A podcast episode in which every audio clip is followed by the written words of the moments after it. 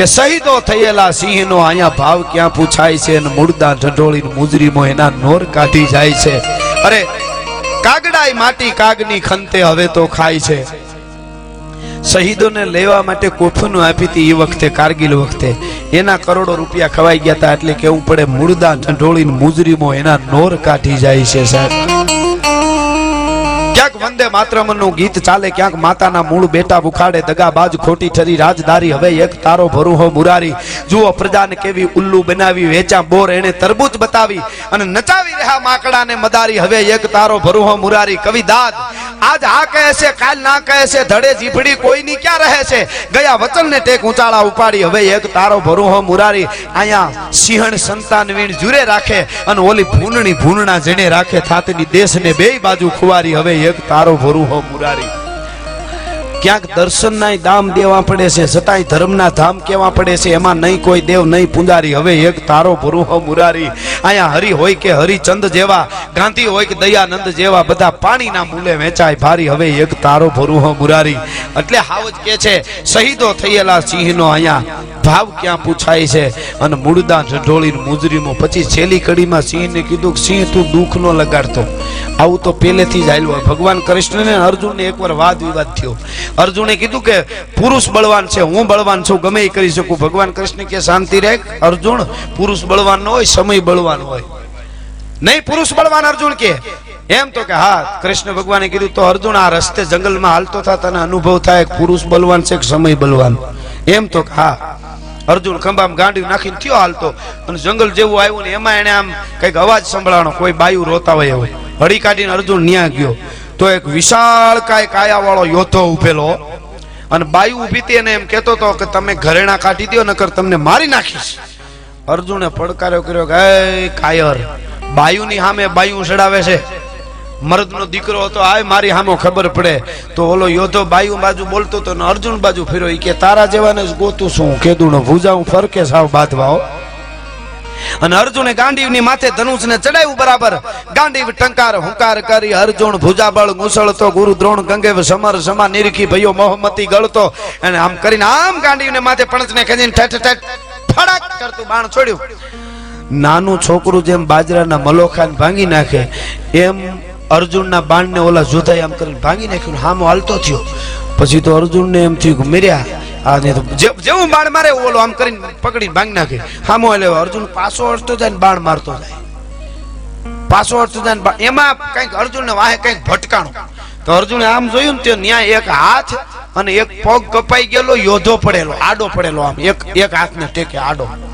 તો અર્જુન જેમ ડૂબતો માણસ તડખલું પકડે, એમ અર્જુને ઓલાને કીધું મને બચાવી લે. તો ઓલો બેઠો થયો કે, મારી વાહે વયો જા, તારો વાળ વાંકો ન થાય. હવે એક પગ ને એક હાથ નો થાય, ઈ એમ કે અર્જુન એની વાહે વયો ગયો ને, ઓલો યોદ્ધો આવ્યો, નજીક આવ્યો એટલે આ એક હાથ ને એક પગ કપાઈ ગયેલો યોદ્ધો હતો ને એને ઓલાને શું કીધું ખબર? જે અર્જુનના ગાંડીવના ધનુષને આમ પકડીને ભાંગી નાખતો હતો, એને ઓલા હાથ ને પગ એક કપાઈ ગયેલો યોધાએ કીધું પાછો વળી જા, નકર બીજી થાય, મને ઓળખે છે ને. ઓલો બીન વયો ગયો, બોલો. અર્જુનની આમ આંખું ચોટી રહી. ઈ કે, હું મનમાં મનમાં વિચાર કર્યો અર્જુન. બોલ્યો નહીં.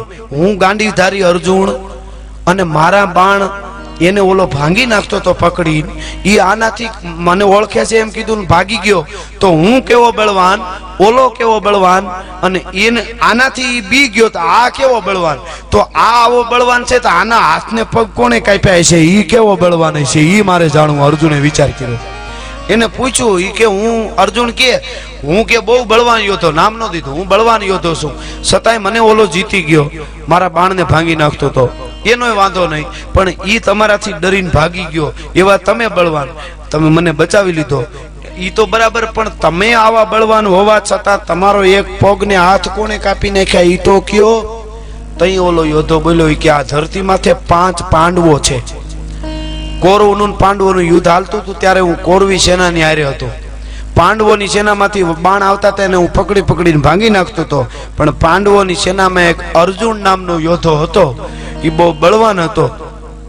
એ અર્જુને મને શબ્દવેદી બાણ માર્યું, મને ખબર ન રહી, એમાં એક પગ ને એક હાથ કાપી નાખ્યા. હું જીવું છું એટલે કે પાંચ પાંડવોમાંથી એકાદો ભેળો થાય ને તો કાચે કાચો ખાઈ જાવો છે. તેથી અર્જુને ઓળખાણ નહોતી આપી હું અર્જુન છું, ભલા માણસ. ટંકારે ધનુષ તણે આખી અર્જુન કે જે માતાજી, મારે છે ઉતાવળ. હું નીકળું છું જે માતાજી, આવજો, કામ, કામકાજ હોય તો કહેજો. બોલો કે કાંઈ કામ નથી નીકળ્યા અહીંયાથી. એ કે પાંચમાંથી ગોતું અર્જુને નામ નતું દીધું, એટલે કીધું છે, સમય સમય બલવાન હે, નહીં પુરુષ બલવાન. સમય આવ્યો હોય તો સારું કામ કરી લેવું, સમયને ઝડપી લેવો. બાકી તો આમ ઝરણાના ઝરણા વયા જાય છે, ક્યારે શું થાય એનું કાંઈ નક્કી નથી. પણ સમયે જેને સમયને હાચવી લીધો છે જેને ટાણાને હાચવી લીધા છે, એ હળીખમ ઊભા છે. રાણો પ્રતાપ હોય તોય ભલે, અને શિવાજી હોય તોય ભલે, દેવાજ બોદર હોય તોય ભલે, વલ્લભભાઈ પટેલ હોય તો ભલે, અને હાલાજી મેરામણજી હાલા હોય તોય ભલે, ને અડબો એ અડભંગ, આપણો અડબો, અબડો અડભંગ હોય તો ભલે. સાહેબ આ આ બધું આ જ્ઞાતિવાદ ને બધું જ્યારે આવે ને, ત્યારે ઘણી વખત મને બહુ વિચાર થયો કે આ ઇતિહાસ કે કાંઈ નહીં પાઠ્ય પુસ્તકમાં બધું હુડ જ નીકળવા માંડ્યું. નેતાઓના જ ઇતિહાસ બધા લ્યો હાવ. એક નેતાજી ગુજરી ગયા વિદ્યાર્થીઓ રોવા માંડ્યા બધા. તો શિક્ષકે પૂછ્યું કે એટલા બધા તમને વાલા હતા? વાલા નહીં કે એક પાઠ વધશે. આપણે કોઈ ખરાબ નથી કહેતા. હોવું જોઈએ આપણા દેશને હાચવ, આવડું મોટું કામ કરતા હોય, નેતા આપણે મત આપ્યા હોય. હોવું જોઈએ, પણ માપે સારું લાગે બધું. પણ ખેર, મુસલમાનની દીકરીને જ્યારે ઇજ્જત બચાવવાનો જ્યારે વખત આવ્યો, તેથી અબડો અડભંગ. આમ તો પેલા સુમરો અહીંયા કચ્છમાં મહેમાન થયેલા અને સોપાટ્રમમાં હારે બેઠેલા. એમાં પોતાની સુમરાની કાકરી છે એ આમ રમતા રમતા અબડા જામ અબડા બાજુ વહી ગઈ ને, એટલે કાકરી લેવા આમ લાંબો હાથ કર્યો એટલે આડો હાથ કરી દીધો. અબડાજી કે નહીં, કાકરી હવે તારાથી ન લેવાય. કે પણ કેમ?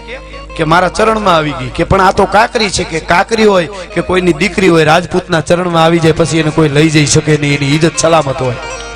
કે પણ આ રમત છે કે રમત હોય રણમેદાનો, એમાં કાંઈ ફેર ન પડે. ઈ સુમરાએ મગજમાં રાખ્યો જેથી સુમરીઓની ઇજ્જત બચાવવાનો વખત આવ્યો ને, તેથી દીકરીઓને બાયુને કીધું કે જાઓ, કચ્છની ધરતીમાં એ અબડો અડભંગ બેઠો છે. કદાચ કાળ આવે ને તો ઠપાટ મારી દે એવી એની ત્રેવડ છે. ઈ રાજપૂતની પાસેથી તમારી ઇજ્જત નહીં જાય. જાઓ. આખી ઘટના તો આપ જાણો છો. એને આશરો આપ્યો અને યુદ્ધના મેદાનમાં જવા ટાણે દૂધની તાહળીઓ ભરીને કીધું હતું કે બેનું દીકરીઓ, આ તાહળીઓ સામે નજર રાખજો. દૂધની તાહળીઓમાં લાલ લોહીના હેરડા દેખો તો માનજો હવડે જગતના ચોકમાં હવે અબડો જામ છે નહીં. પછી તમે તમારું જીવ ટૂંકું કરી દેજો, બાકી ત્યાં સુધી તમને કાંઈ નહીં થવા દઉં. રાજપૂત છું. કેવી કેવી કેટલી કેટલી આવી ઘટનાઓ છે, પણ હવે પાઠ્ય પુસ્તકમાં તો આવું આવે નહીં. નકર બધા એક થઈ જાય. ઘણી વખત મને તો એવું લાગે, હારા હારા અમુક આવા હતા, એ બધા કાઢી નાખ્યા. વર્ષો પહેલા મેં એવું સાંભળ્યું કોકની પાસે કે વર્ષો પહેલા ફરિયાદ ગઈ હતી દિલ્હી. કોકે કાગળ લખેલો કે આ તમે મહાપુરુષોના, સુરવીરોના અમુક ઇતિહાસના પાઠ્યપુસ્તકમાંથી કેમ કાઢવા માંડ્યા? તો એ વખતના જે વડીલ હતા, એમણે સામો જવાબ લખેલો કે યે સબ બાગી થે. આ બધાય બાધોડકાન બાગી હતા. યે સબ બાગી થે. યે સબ બાગી થે ને આ ખાનદાનના દીકરા એમ. આપણે જે હાસુ છે એ તે કેવું પડે કે નહીં? કેવડા કેવડા સંઘર્ષ કર્યા સાહેબ, તમે વિચાર તો કરો અને ટચુકડું આવી જાય હાવ એનું. દેશના સીમાડે માથા આપી દે યુવાનો આપણા.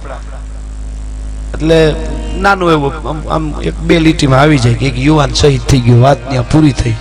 અને ક્રિકેટનું તો વયું ગયા પછી મહિનો મહિનો દી હાલે, હું થયું ને કેણે કેમ કર્યું તું કયો વધારે રમ્યો તો કેટલા કેણે રન કર્યા હતા. આ બધો વિરોધ નથી કરતો. મનોરંજન પૂરતી રાખી તો સારી વાત છે. પણ આર પાર ન હોવું જોઈએ. જ્યારે આર પાર આ બધું આવી જાય છે ને, ત્યારે જીવનમાં કંઈક એટલે એવી આ ક્યારની મને ફરમાઈશ આવે તો લઈ લો. અમુક વસ્તુ માટે ઉંમરની જરૂર નથી પડતી. ભગત બાપુએ કીધું, હરિયલ ઘેરે ન હોય, એના ફળિયામાં કુંજરડા ફરે, એને વહીની વાટું ન નોય, કેહર બચ્ચાને કાગડા.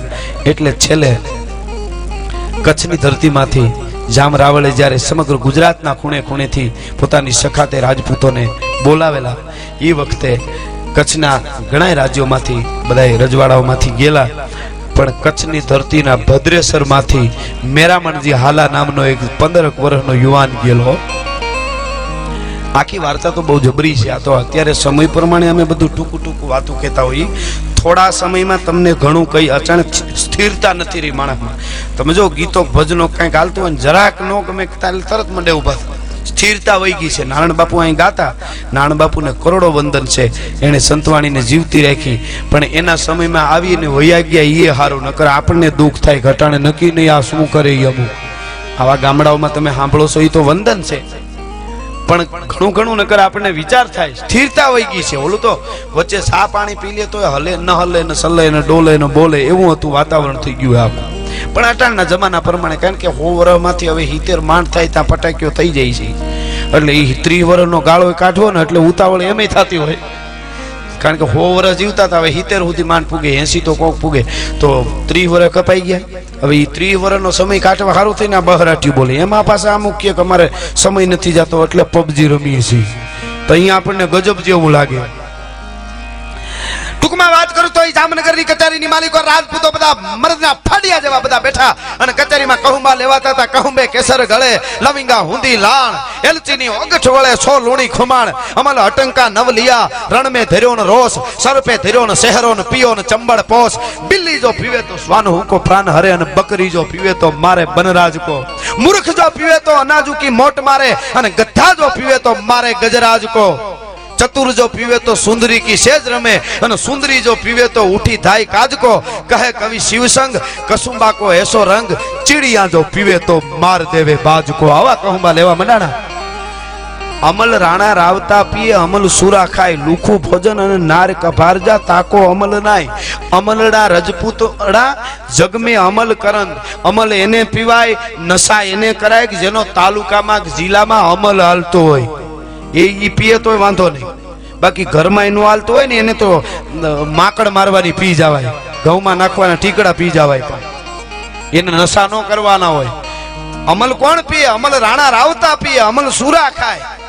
લુખું ભોજન અને નાર કભારજા તાકો અમલ નાય અમલિયા રજપૂતડા જગમે અમલ કરંત બિના અમલિયા રજપૂતડા નાહક નામ ધરંત એ કહુંબા લેવાતા હતા એમાં કહુંબાની અંજળી ગઈ એટલે પંદરક વર્ષનો બાળક એટલે કહુંબો ન લે નહીં. ત્યાંથી અંજળીને પાછી ઠેલી એટલે જામરાવળની નજર પડી. ઈ હોશે કોણ બેઠું છોકરા જેવું? કે ભદ્રેસરથી કોઈ મોટું નથી આવ્યું એટલે હાલાજી, મેરામણજી હાલા છે. આપણી સખાતે આવ્યો છે આ જુવાન. હે?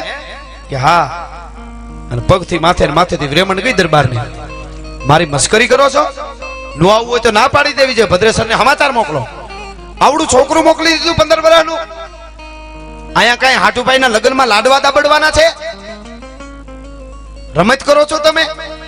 આના મોઢામાં હજી દૂધ ગંધાય છે. સમાચાર આપો એને. કાગળ લખો. અને એને મોકલી દો પાછો આ છોકરું. મોઢામાં દૂધ ગંધાતા હોય દૂધિયા દાંત હોય ને ધોડ્યા આવે ને આવા જામ રાવણની શકાય તે. પણ મિત્રો, બનેલી ઘટના છે. પંદર વર્ષનો ઈ જાડેજો એ બાળક છામ છામ છામ છામ છામ છામ છમરવાળા ઊભા થઈ ગયા. ઊભો થયો. નીકળ્યો કચેરી માંથી મનોમનમાં આશાપુરાને કીધું કે હે આશાપુરા, હે માં, એકવાર મને મોકો દે ને, તો હું દેખાડી દઉં કે રાજપૂતના દીકરાને ઉંમરની જરૂર ન હોય, પછી પંદર નો હોય કે પચાસ નો હોય. એકવાર મને મોકો આપી દે માં આશાપુરા. નીકળી ગયો. પોતાની પટ્ટી ઘોડીને લઈને તળાવમાં ધમારવા મંડાણો આમાં ક્રોધમાં પરસેવો વળી ગયો. અને પોતે નાયો અને તળાવમાં ઘોડીને ધમારતો હતો. એમાં આખી ઘટના જબરી છે. જામરાવળના મારવા માટે દુશ્મન સાવણીમાં આવી ગયો. ખબર વગરનો ઘરી ગયો. અને એમાં જામરાવળના ભાઈ હરધ્રોળજી એ નાવા બેઠેલા તંબુમાં, ન્યા જઈને ભાલું આમ કરીને ઊભો રહ્યો. તમે જામ રાવળ છો તો કે હા, એને ખબર પડી કે મારા ભાઈને મારવા આવ્યો છે, પણ હવે ભાઈ મરે એના કરતા હું પેલા મરી જાઉં એ સારું કહેવાય. આને ભાઈ કહેવાય. તમે જામ રાવળ છો કે હા, કે ફરડાક કરતું હોરું, ભાલું નીકળી ગયું. અને અરબસ્તાની ઘોડામાંથી સવાર થઈને નીકળી ગયો દુશ્મન. પણ એવો દુશ્મન હતો કે જેવા તેવા એની પાસે ન જઈ શકે, એવો. બાગડતા બાગડતા બાગડતા બાગડતા બાગડતા બાગડતા બાગડતા બાગડતા કરતો ઘોડો નીકળ્યો અરબસ્તાની ઘોડો. ઢોલની માથે દાંડિયું પડી. જાય છે, દુશ્મન જાય છે હાલારની આબરૂ જાય છે, રાજપૂતોની આબરૂ જાય છે, જામનગરની આબરૂ જાય છે, દુશ્મન જાય છે. ઈ તળાવમાં ઘોડી ધમારતો ધમારતો કાને અવાજ પીડ્યો? મેરામણજી હાલા ને પંદર વર્ષના રાજપૂતને અને અંદર આમ હેરડો હરખનો પડી ગયો. વાહ, મારી માં આશાપુરા! હે, કચ્છ ધણિયાણી! મને મોકો દીધો. પટ્ટી ઘોડીની માથે હાથ ફેરીને બગાક જમ કરતો સવાર થયો. પણ બીજું હથિયાર કઈ હાથમાં નહીં, લોઢાની હાંગડી હતી લીધી ભાઈ. પોતા કરતા ત્રણ ગણી લાંબી હતી હાંગડી લોઢાની. એક હાથમાં હાંગડી લઈને પટીને આમ થપાટ મારીને કીધું કે આજ મારી આબરૂને હાંચવી લેજે. હો, પટી. બગડતા બગડતા બગડતા બગડતા પણ અરબસ્તાની ઘોડા પાસે દુશ્મન જાતું હતું માયાની ઘોડી. આંબી જાય આંબી જાય. ફરાડ ફરાડ ફરાડ ફરાડ એ જાય, હો જાય એ જાય, હો જાય. ફરાડ ફરાડ નજીક આવ્યો નજીક આવતાની ઘરે આમ કરીને આમ એડી મારી ઘોડીને. એડી મારતાની આડે બાગાક. શમ કરતી પટી ઉપરથી આવી ભાઈ. એ ઉપરથી આવી અને માથેથી પોતાના હાથમાં હાંગડી લોટાની હત્યાને કરતો આમ કરીને ઘા કર્યો. પણ મિત્રો ઘાપ કરતી હાંગડીનો ઘા કર્યો. એ દુશ્મન જે હતો એ દુશ્મનના વાહા માથેથી ઉપરથી હાંગડી હોરવી નીકળી અને ઘોડાને વીંધી અને ધરતીની માથે ધરબી દીધો તો ભલા માણસ પંદર વર્ષના રાજપૂતે હો તેથી દુશ્મનને. ભદ્રેશ્વરના મેરામણજી હાલાએ ધરબી દીધો. ઘોડો છે એ ટાંટિયા મીંડો પસાડો હણાહણાટી કરીને અને દુશ્મનના ડોળા બહાર નીકળી ગયા. પણ પંદર વર્ષનો બાળક એટલા બધા જોરથી ઘા કર્યો, પોતાની આંખોના ડોળા થોડાક જોરમાં બહાર આવી ગયા. આમ ચક્કરું મીડી આવવા બેભાન જેવો થઈ ગયો. એમાં જામ રાવળ બધા રાજપૂતો આવ્યા. જામ રાવળે કીધું, મને માફ કરી દેજે બાપ. તને તો વંદન કરું છું. તને તો ધન્યવાદ આપું છું. પણ તારી જન્મ દેવા વાળી રાજપૂતાણીને વંદન કરું છું ભલા માણસ તારા જેવા દીકરાને જન્મ આપ્યો છે.